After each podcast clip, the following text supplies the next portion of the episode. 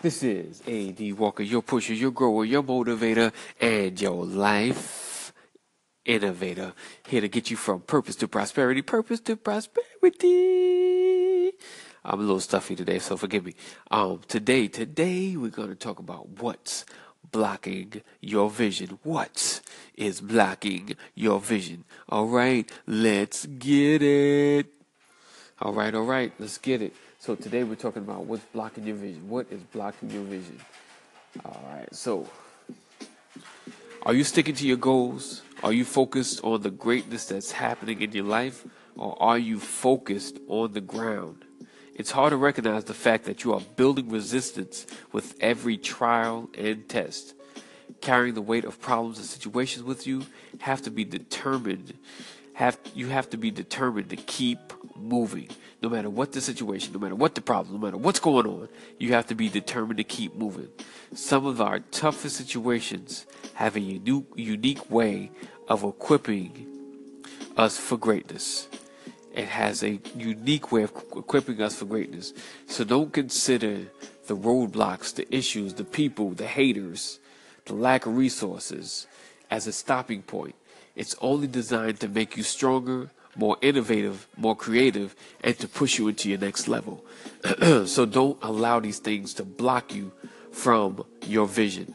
Don't allow it to keep hindering your vision. You can't even see where you're going.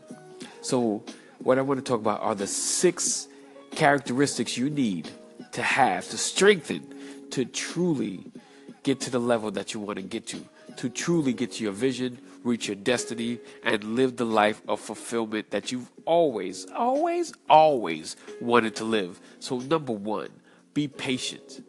Ha ha! you got to be patient. Got to be patient. Patience is the key to to getting through anything. Not overreacting, not making uh, permanent decisions on temporary situations. Got to be patient. Next, you have to be persistent. Keep at it, keep at it, keep at it. Be persistent no matter what. Be persistent. Number three, be diligent. Do your due diligence. Know what you're doing. And keep learning, keep growing. It goes along with being persistent, but you're being diligent. You're being uh, specific in your action to get to your vision. Number four, be unwavering. Don't allow folks to talk down to your dreams or your vision or where you're going. Just like that. You're all alone. But be unwavering. Know that the greatest part of your life is just beginning. And no one can stop you from getting to your destiny but you. So be unwavering.